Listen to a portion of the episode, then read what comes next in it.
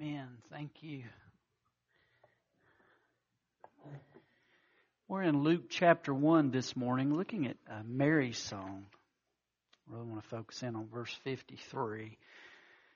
Uh, before we jump into that, um, thinking about Christmas, I remember when I was a little kid, and I would get so excited Christmas Eve because I knew when I got up in the morning, there was something waiting on me. And I, I couldn't sleep. I can remember thinking, how early can I get up without my parents getting mad that I got up? And I would, I'd push it and I'd go in there and I'd look at the gifts and then I'd go in my parents' room and I'd, you know, can we go ahead and start Christmas? You know, let's get going. There was that sense of anticipation. I couldn't stand it. And you know, as I thought about those gifts that I got from my parents, um, I didn't appreciate or realize what that cost them or how hard it was for them. Um, I won't say we were poor, poor, but we were poorer than I knew we were. And, and some of that was really hard for them. And, and I was thinking about that. I got kind of teary eyed thinking about that. Both my parents are now uh, deceased and gone. And, and, you know, just thinking about they loved me. And that's why they went to all that trouble. Because I was a selfish thing. You know, wanting something. And as I thought about that excitement about, man, I just want to get out there and I want to start unwrapping those gifts. And it made me think this morning, how do we unwrap the gift of Jesus Christ each day? Sometimes it just gets to be commonplace or, or we lose that sense of how blessed we really are. And not just with the gifts, but with the gift. How do we get up each day? How is Jesus unwrapped in my heart each morning? How do people see the gift unwrapped in me? And if you have not received the gift that's the greatest gift of all in Jesus, it awaits just to be unwrapped, to placed within your heart. Well, this morning as we look at Mary's song, I want us to specifically, uh, we're going to focus the message on verse 53, but I want to read her song verses 46 through 55 as we look at a, a teenage girl who wanted to know the gift. So stand in God's honor, if you would as I read aloud from Luke chapter 1, beginning at verse 46. And Mary said, My soul glorifies the Lord, and my spirit rejoices in God my Savior, for he has been mindful of the humble state of his servant. From now on, all generations will call me blessed, for the mighty one has done great things for me. Holy is his name his mercy extends to those who fear him. From generation to generation, he has performed mighty deeds with his arm. He has scattered those who are proud in their inmost thoughts. He has brought down rulers from their thrones, but has lifted up the humble. He has filled the hungry with good things, but has sent the rich away empty. He has helped his servant Israel, remembering to be merciful to Abraham and his descendants forever, even as he said to our fathers. Let's pray. Father, thank you for this song that this young girl just started singing because of the gift, the anticipation of the gift, God. And she just burst out in song for that, God. Um, as we look at how you want us to unwrap the greatest gift of all, I pray you speak to our hearts. Holy Spirit, we need you. So, Lord, uh, we just invite you to speak way beyond um, what I can say and speak to our hearts. Because we do have so much to be grateful for, mostly who we're grateful for a Savior. So speak to us, Master. In your name we pray. Amen.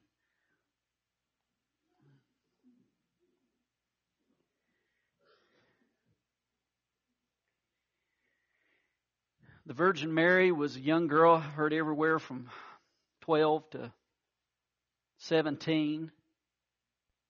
hadn't had a lot of experience, I guess, as far as life goes. But one thing she had was an humble heart. And you see, God honors the humble heart.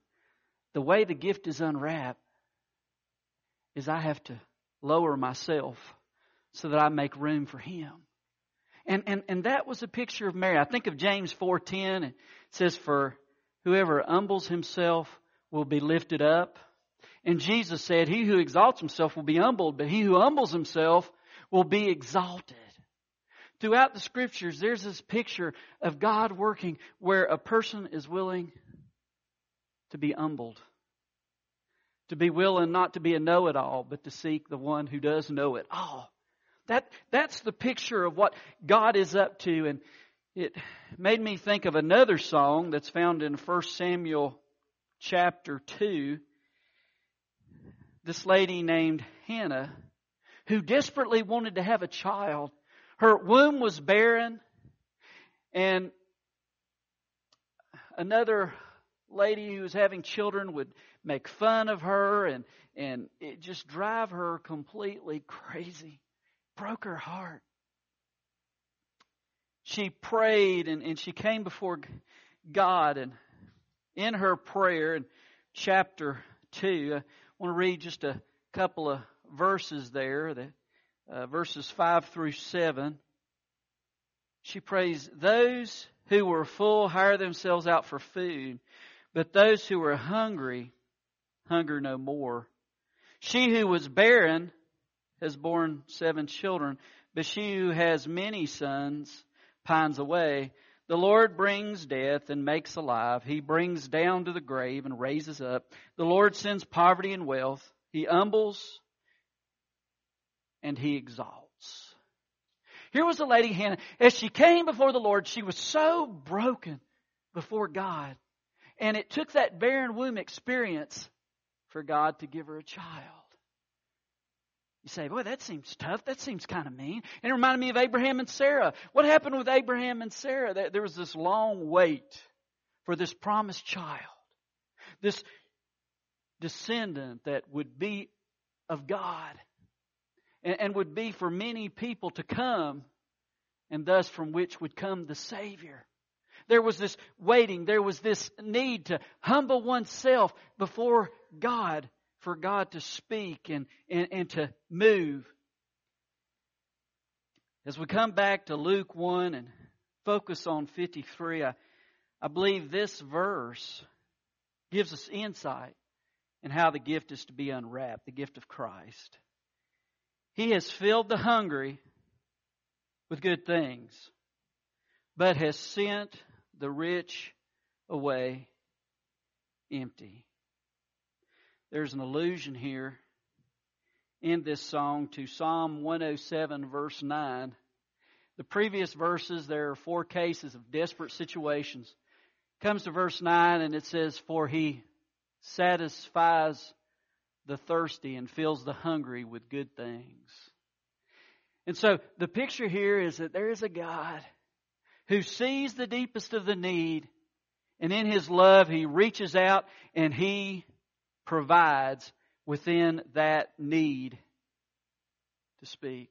Matter of fact, as, you look at Jesus and those Beatitudes, that Sermon on the Mount, he says, Blessed are those who know they're spiritually poor, for the kingdom of heaven belongs to them. He said, Blessed are those who hunger and thirst for righteousness, for they shall be filled or they shall be satisfied. He said, Blessed are the meek, for they will inherit the earth there's that picture of the one who's willing to go down will be elevated, will be exalted, will be brought up. And, and even the apostle Paul, as he talked about that thorn, he said three times, God, take this away from me. I can't endure it. It's too much. And then he came to the conclusion where God said, my grace is sufficient for you for my power is made perfect in weakness.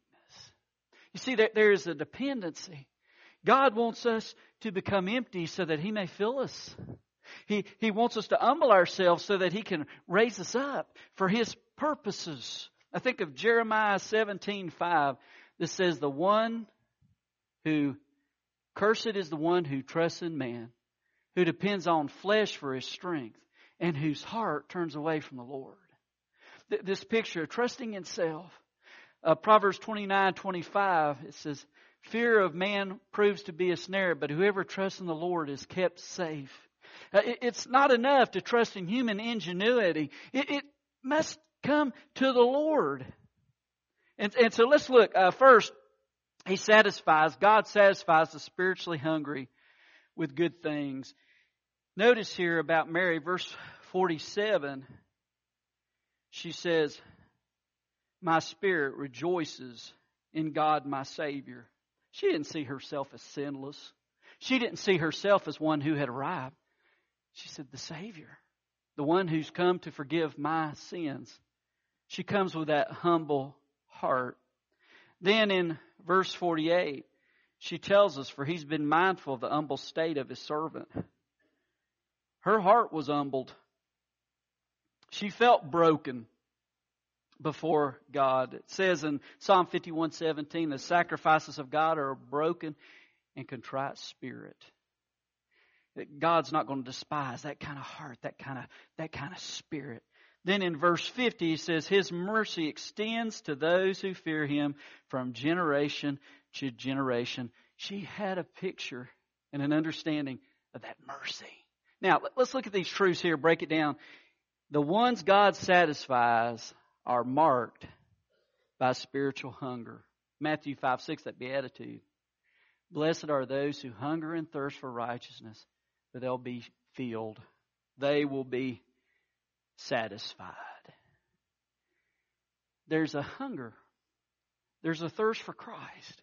I've noticed in the scriptures, we don't find Jesus begging people to follow him. Matter of fact, at one point in John chapter 6, there was this great crowd, and when he began telling the hard truths of what it cost to follow him, it says that many left, and then he turned to his disciples and he said, Are you guys going to go too? And Peter said, Where can we go? There's nowhere else to go. Because you are the life, Jesus. You are the hope. So there's a, a, a hunger. And, and I guess that's a question we have to ask ourselves if we want to unwrap the gift of following Jesus. Do you have a hunger? Is there a thirst? Is there a deep longing inside to know Jesus? It's not enough just to use Him to get what we want or to numb our pain. But there must be a relationship with Him, a personal, ongoing relationship that He reaches out. He woos us and He wants us to follow Him. And that's not just a one time event. It's meant to be a day by day walk with the living God that occurs after He introduces Himself to us and we shake hands by the grace of God and receive salvation and then we're able to walk hand in hand with Him. If there's not a thirst and there's not a hunger for Jesus, maybe we need to do an evaluation to see if we're really in the faith or if we're just churchy. There's a big difference. Martyn Lloyd-Jones, uh, a preacher of the past, wrote this in his Sermon on the Mount commentary. He says, I do not know of a better test that anyone can apply to himself or herself in this whole matter of the Christian profession than a verse like this. If this verse is to you one of the most blessed statements of the whole of Scripture, you can be quite certain you're a Christian. If it is not, then you had better examine the foundations again. You see, when you come to Christ, you don't stop sinning. There's still sin, but sin is not the pattern of your life. You, you don't sin in order to, to be fulfilled. The, the big quest is, is not to pursue this sin or that sin, but it's to find the one who feeds the soul. Jesus, that's the quest. 1 John 3 6 reads, No one who lives in him keeps on sinning. No one who continues to sin has either seen him or known him. If you are in him, if you are in Christ, then you're not marked continually by sin, by continually chasing sin, by being controlled by sin, by being consumed by sin. No one who lives in him keeps on sinning, and it says no one who continues to sin, who is marked by that for their pleasure and fulfillment, has either seen him or known him. But you're marked by meeting the one who takes away your sin, not by the pursuit or the chase of sin. Mary was hungry for God. Most of us don't really know what it means to starve or to be hungry. I mean, I know my mom, she, I can remember several times we'd have Thanksgiving dinner, some big meal, and she'd say, I'm starving to death.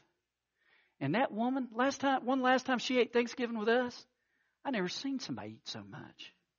Cindy and I were just like, and of course she had this classic statement, I'll never eat again. And I always knew that's not true. You're going to eat again. But there are those who are literally starving to death in our world. And the picture here Jesus has is that we are to have that kind of consuming hunger, that consuming thirst for Him. That is an evidence that He really lives in our hearts. That is an evidence that He is alive within us. That is a picture of Him. Uh, secondly, it is God alone who can satisfy that hunger. In verse 53, He is speaking about God. We find that fulfillment not in the cheap substitutes that are all around us crying out to us, but in a Savior alone that fulfills the heart. In Isaiah 55, 2 and 3, there's this invitation from God. He says, Why do you spend money for what is not bread, and your wages for what does not satisfy? Listen carefully to me and eat what is good. Delight yourself in abundance. Incline your ear and come to me. He says, Don't go after that which money buys, but go after that which is from me. Ultimately, for me, that's what you need is the Lord. Not the cheap substitutes that cry out to you, but the one who really feeds the soul. David, he's on the run somewhere between 10 and 14 years from Saul. Saul is jealous after he's killed that giant and the people were singing out in the streets. Saul's killed his thousands, but David's killed his tens of thousands. And so he's after David. It would have been very easy for David to go into one of those pity parties. And we all know what those are like. Nobody wants to come, by the way, when you have one. Ugh. But anyway, he could have done that, but that wasn't David. Matter of fact, in Psalm 63, while he's on the run, a couple of verses from Psalm 63, he wrote, he said, Oh God, you are my God. I shall seek you earnestly. My soul thirsts for you. My flesh yearns for you in a dry and weary land where there is no water. See, there's the yearning for God Himself. In verse 5, He says, My soul is satisfied as with the marrow and fatness, and my mouth offers praise with joyful lips. He's not looking at his circumstance, he's looking at God. That God has sustained him and that God will get him through that difficult time. That is only found in the Lord Jesus Christ. It's not found anywhere else. Jesus said, I'm the way. He said, I'm the truth. He said, I'm the life. And he said, no one comes to the Father except through me. He is the one, He is the only way that sustains us. And that's why He was the only one that could be the perfect sacrifice to die on a cross to pay for our sins. No one else was worthy of that. Only Jesus Christ was ultimately worthy of that. He's the only one that can fill the hunger. Let's say that uh, I was a lot smarter than I am, and I, I was able to invent something that where I could make cardboard taste like the best steak and potato meal you've ever had. And man, I could infuse that into the cardboard where you'd say, Man, I can't get enough of this cardboard. You have some more cardboard, Todd? He says, How about if I bring a box of, I'm one of those refrigerator boxes over here you can put some of that on there. Man, it's good. And you might think that tastes wonderful. I can't eat enough cardboard. But the problem is, it's cardboard. There's no sustenance in the cardboard. There's no nutrition in the cardboard. There's no calories in the cardboard. Nothing to keep you alive. And so you keep eating cardboard and then you die. We live in a world that's eating cardboard. They're not feasting upon the Lord Jesus. They're not being filled and fulfilled. They're starving to death as they need the one that fills us. God satisfies the hungry. The word filled that is used here in this verse, it, as I've already mentioned, comes from Psalm 107, verse 9. It is a picture of being filled to the full. It's the same word that's used in the feeding of the 5,000. Remember, you had the little boy, he had a few fish, a little bit of bread, and this huge crowd of people, over 5,000 people were fed. It was a miracle of God. But you know what was amazing? God didn't just feed the people. It said that there were over 12 basketfuls of leftovers. Because when God feeds, God fills above and beyond what we even desire or want. He loves us that way.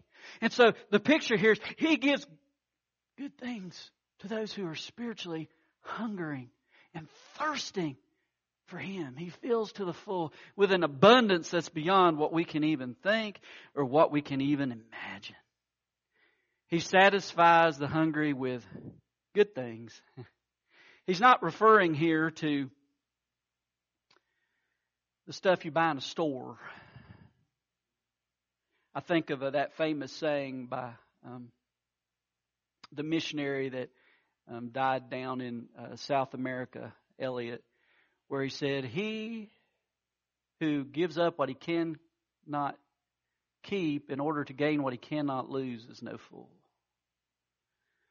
In Jesus, we gain something that we cannot lose, and that which we think we hold on to so desperately with clenched hands, man, it's passing away. It's going to leave us. There's a story about a Persian king, Shah Abbas, and he began thinking about, you know, I'm sitting in the kingdom and I don't really know the people. And so he said, I want to get out there and I want to meet the people. So he would wear disguises and he'd go out and just hang out with the people because, you know, if they saw him, you know, he, he couldn't be, you know, treated just for who he was.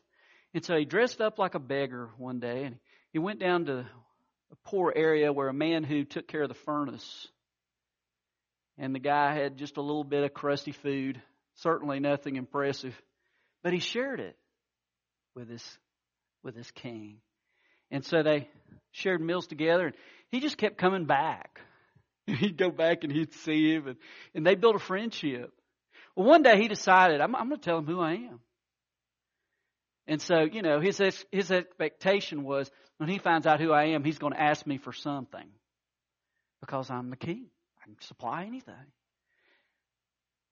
But what was interesting was when he revealed who he was to this poor man, here, here was the response. He just stood looking at him for a moment, just in shock. And then he said this You left your palace and your glory to sit with me in this dark place, to partake of my coarse food, to care whether my heart was glad or heavy. On others you may bestow great riches, but to me you have given a much greater gift, yourself.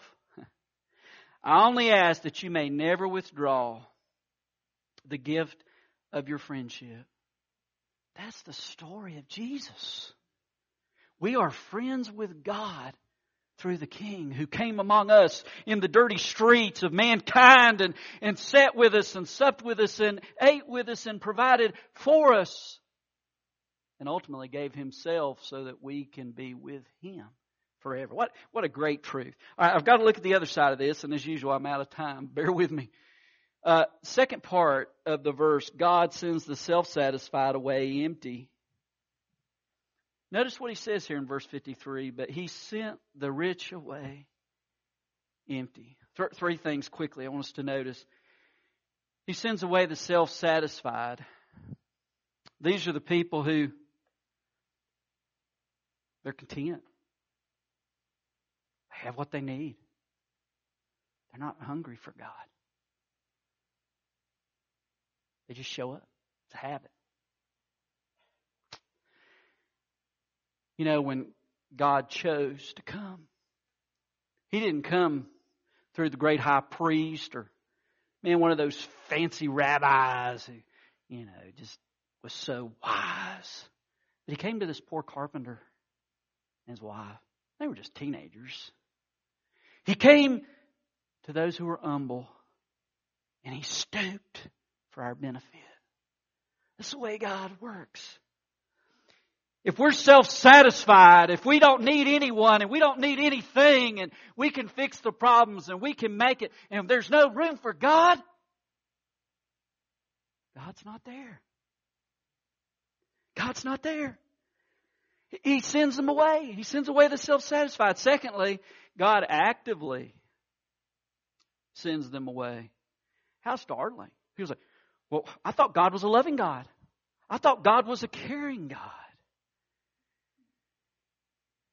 But God is a God who says the only way to come is on my terms, not your terms. You're not the one in charge.